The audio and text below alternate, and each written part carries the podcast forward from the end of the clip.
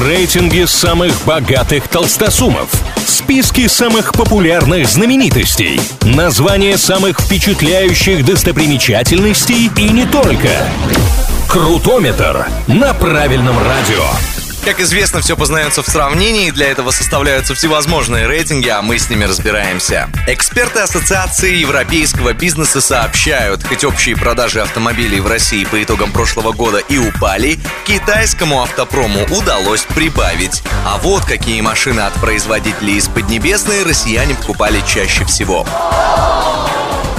Третье место в этом списке у Джили Кулрей. Модель приобрели 12 с лишним тысяч раз. В июле минувшего года это вообще был самый продаваемый кроссовер в стране. При этом эксперты на Джили Кулрей особо не ставили, но потребители оценили машину выше, чем ожидалось.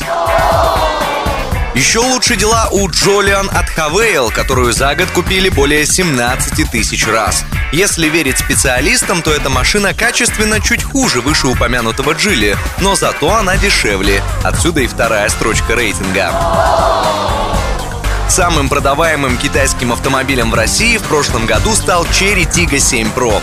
Модель возглавляла такой же рейтинг и по итогам 2021-го, только тогда показатели были хуже. В 22-м продажи авто выросли больше, чем на треть. Россияне купили машину почти 19 тысяч раз.